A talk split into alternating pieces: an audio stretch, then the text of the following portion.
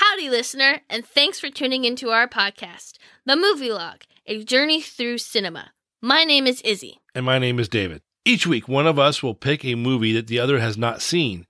We will deep dive into our individual takes and historical background of the movie. Please subscribe to our podcast and follow us on Instagram at TML A Journey Through Cinema and Twitter at TML A Journey.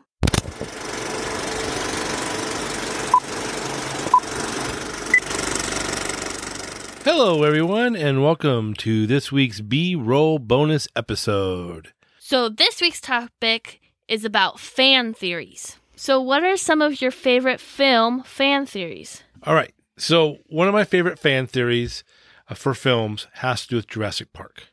And the theory is that is that the mosquito in amber never really happened. And I like this because it actually works and it actually works into the Jurassic World series too. And what it is is they at the beginning of Jurassic Park, they talk about how they went and they found all these mosquitoes in amber and they were able to extract dino DNA. There's a little cute cartoon, dino DNA, and all this kind of stuff that explains this to you. And right after that, there's a scene where he talks about Hammond talks about his first thing that he made money on was a flea circus, which is all about showing people what they think they know what they're seeing, not what they're actually seeing. It's all about sleight of hand. And so what the fan theory is is that he there never was any DNA that he basically through genetics and research and the DNA already existing in certain animals created all the dinosaurs. And he created the dinosaurs to look like what people thought dinosaurs would look like at a certain point in time, which is why we don't have velociraptors with feathers, why we don't look, they don't look like certain dinosaurs look, why sizes are off, why some dinosaurs are bigger than they than they really were back then, why, and why some dinosaurs are smaller. It's also how they can eat the plants and stuff like that around the island, even though a majority of those plants weren't around when they were around. And then it's further underscored in the new series with Jurassic World when BD Wong's character says, literally, you think these are dinosaurs? We didn't create dinosaurs. We created monsters because you wanted monsters. And they're, of course, in the last one too, they're making, they're, they're pushing now the dinosaur, uh, genetics to making dinosaurs that they can sell for military value and things like that. So uh, the whole idea is in this fan theory that the, the dinosaurs were never ever based on dinosaur DNA. That's my favorite one because it actually goes through all the films. Like some of them work on one or two films or they work in a certain but this one actually makes sense if you actually watch the films. I just want to ask a question. But the first one of the first scenes in Jurassic Park is the lawyer eh, in an amber farm, like for a better term. Yeah, Hammond is creating the myth of finding the DNA in the amber because he has to make the movie and he has to show people the the why behind this. People are freaked out by cloning and genetics, and if he just says, "I went and created dinosaurs in the lab," people would freak out. Is to kind of soften it. So, what's your favorite fan theory? Well, I have a couple of fan theories that intrigue me. Uh, one of them is that the monsters in Monsters Inc. they're afraid of humans because they're afraid of the Black Plague or and disease and things like that, which to me makes total sense because their reaction to the sock uh, on that one So- monster. So, we're saying that Well, it's not just the Black Plague, but when I when I read about it, usually people focus on the Black Plague because the medieval era is really, you know, you got the skeletons and you got more ske- about mo- mo- monsters. monsters and the dance macabre and things like that. So people like to focus on that. It would make sense to me that monsters would be afraid of catching human germs because they're human germs and well, they're also Sully is like a furry animal, you know, flea fleas and ticks and things like that come over from our world, that would wreak havoc in their world. So it totally makes sense to me that they would be germaphobes That makes sense. and human germaphobes. And I thought that just totally like That's why they, there's any human contact, they have the whole SWAT team and the the suits and all that kind of stuff come in and Yeah, and I thought it was so perfect because in the first the first like half of the pandemic, well, in the beginning of the pandemic,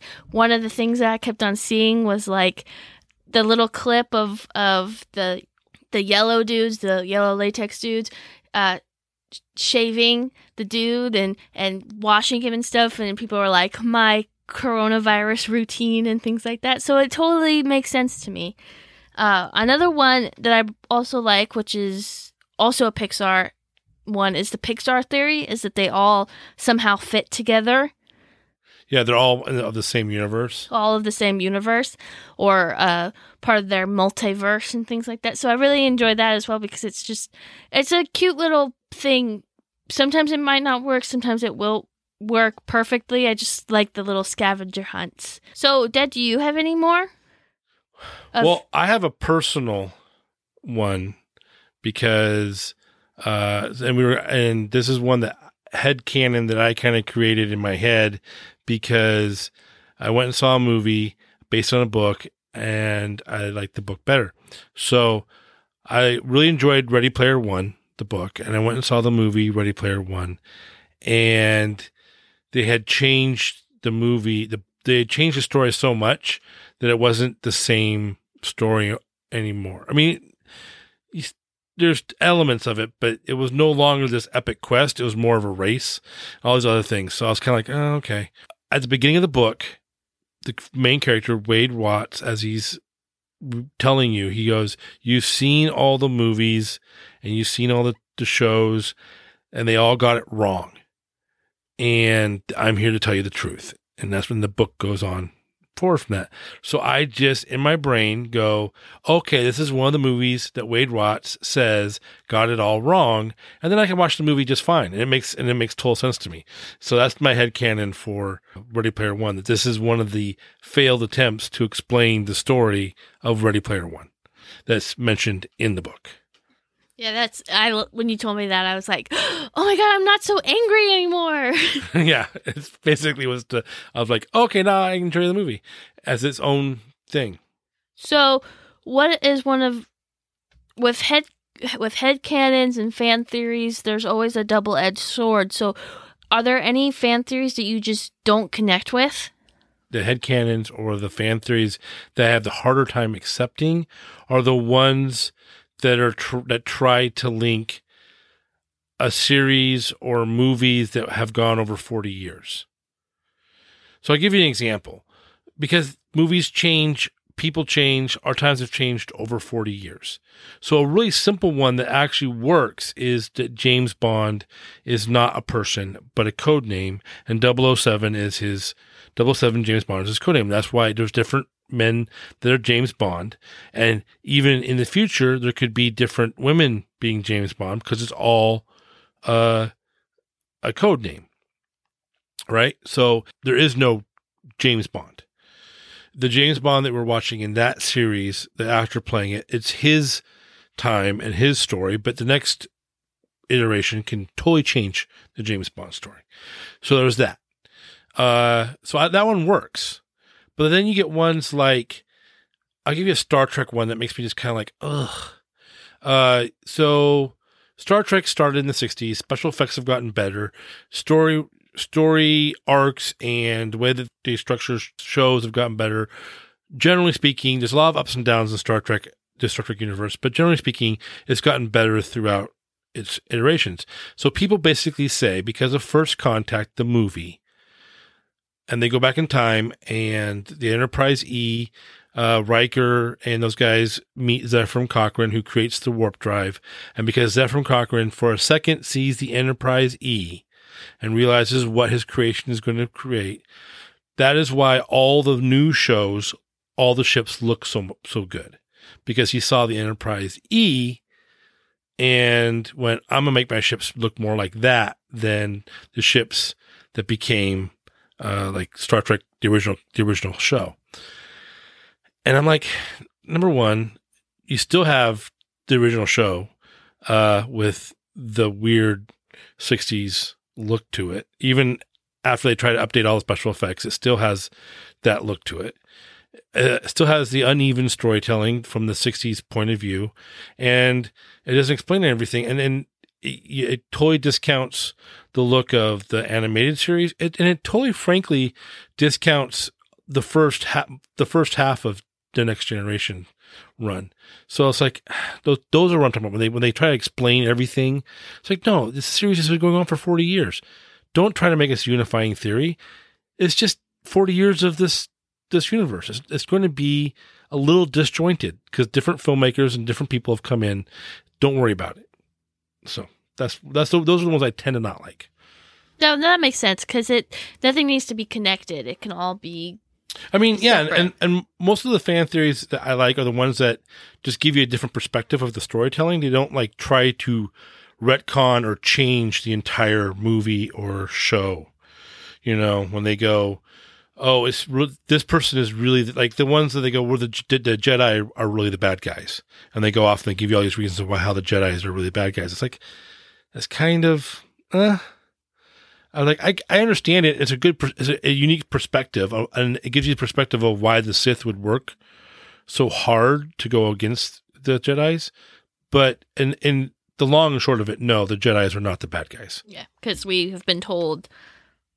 Well, the way that the, the stories in the universe is constructed too. Yeah. So anyway, is there any that you don't like?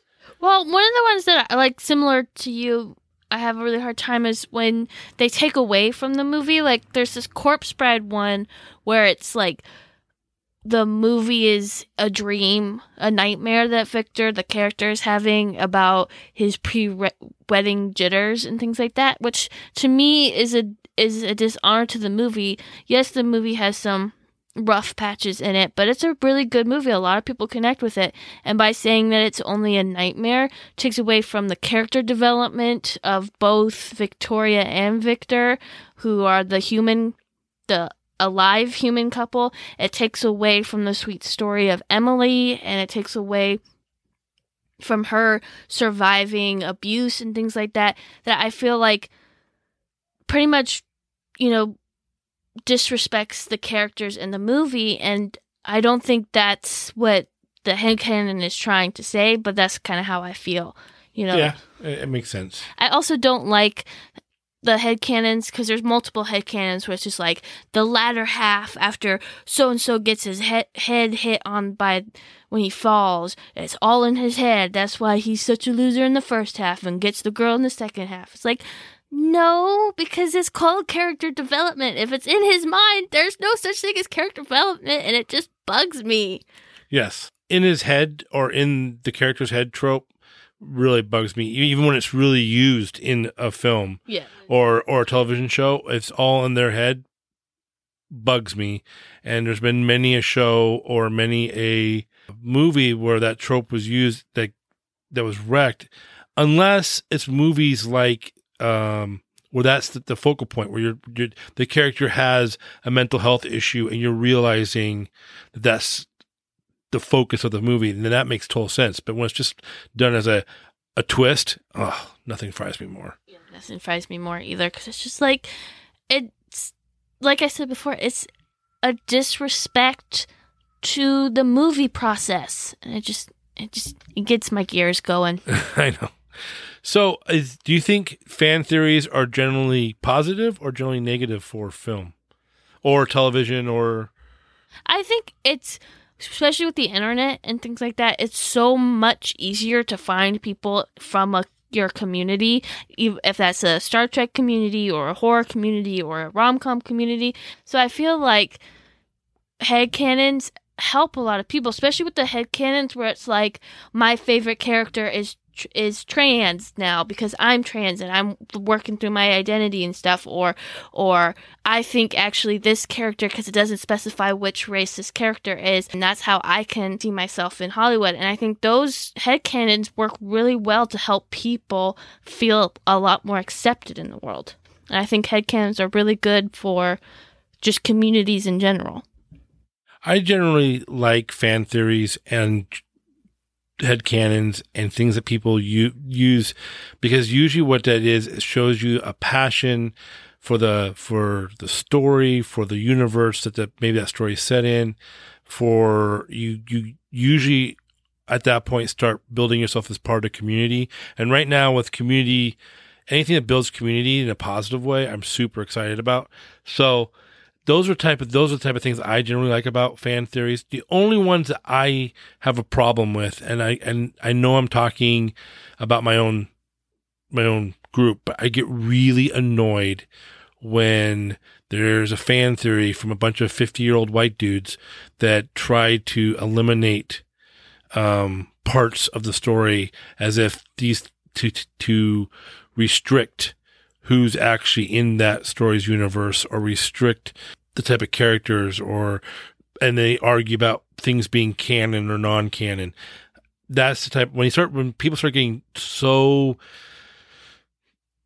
uh, locked down of that's not real that's not canon that's not 1962 when the film was made or, or when the first i the first episode was done or 1966 or 1980 or whatever it, it really those type of those type of things really get to me when it's all about being about the story, the universe, the inclusivity, the getting people into it, talking about it, and having fun with it. That's cool. And, and a lot of times you see that, that people are just having fun with it. They're, they're like when they you have the weird ones that like link Home Alone to Jigsaw. Oh you yeah, know, I love that. you know, it's those like those ones. That, that's fun. It's like obviously people are having fun doing that. That's totally cool. And so that's that's the kind of stuff I like. It's like when you have these groups that kind of talk about that stuff outside. It's like it's all the weird conversations we used to have when after school when we were walking home. Just now done on digital format and done in this in this world, and it's it's like you know it's the it's the the new version of who'd win a fight, Superman or Batman, or you know it's like all that kind of stuff. It's is so I really enjoy those type of things as long as people aren't trying to use them as to claim land. Like I'm a proper fan because I understand all this stuff. That's when I, get like, nope, you lost me. I'm gone. Bye. I can talk about that uh, as a woman, a comic woman who loves comic books and works in the comic book area. Uh, I can talk your ear off about that. Um, that's why I'm leaving it. But I, yeah, I think it's head canons, and that's one of the reasons why I like fan fiction too. Because yeah, sometimes you, there, there is that fan fiction idea, where but sometimes it's just really wholesome i'm writing myself into this episode or this movie that i really enjoy and i Yeah, into this universe. Like there's a, there's this universe out there, like the Star Trek universe, the Lord of the Rings universe, the Marvel universe. It's, it's a huge universe. So yeah, fans should have fans writing themselves in there or writing representation in there. That's fine. It doesn't, and, and it makes it fun. And quite frankly, I've read some really amazing stuff. Sometimes I haven't read. It's not amazing, but it's fun. And then usually, like I said, the stuff that's really not fun is the people who are, tr- again, have more of a message than a story. when people try to argue that's the thing that gets me Yeah. Uh, so we hope that you enjoyed this uh, this rant. we hope that you enjoyed this episode. Uh, we are getting season two out, so follow us for more details about that at um, on Instagram at TML a journey through cinema or on Facebook under the movie log. Have a great day. Have a great day. Thank you for listening. Thank you for listening.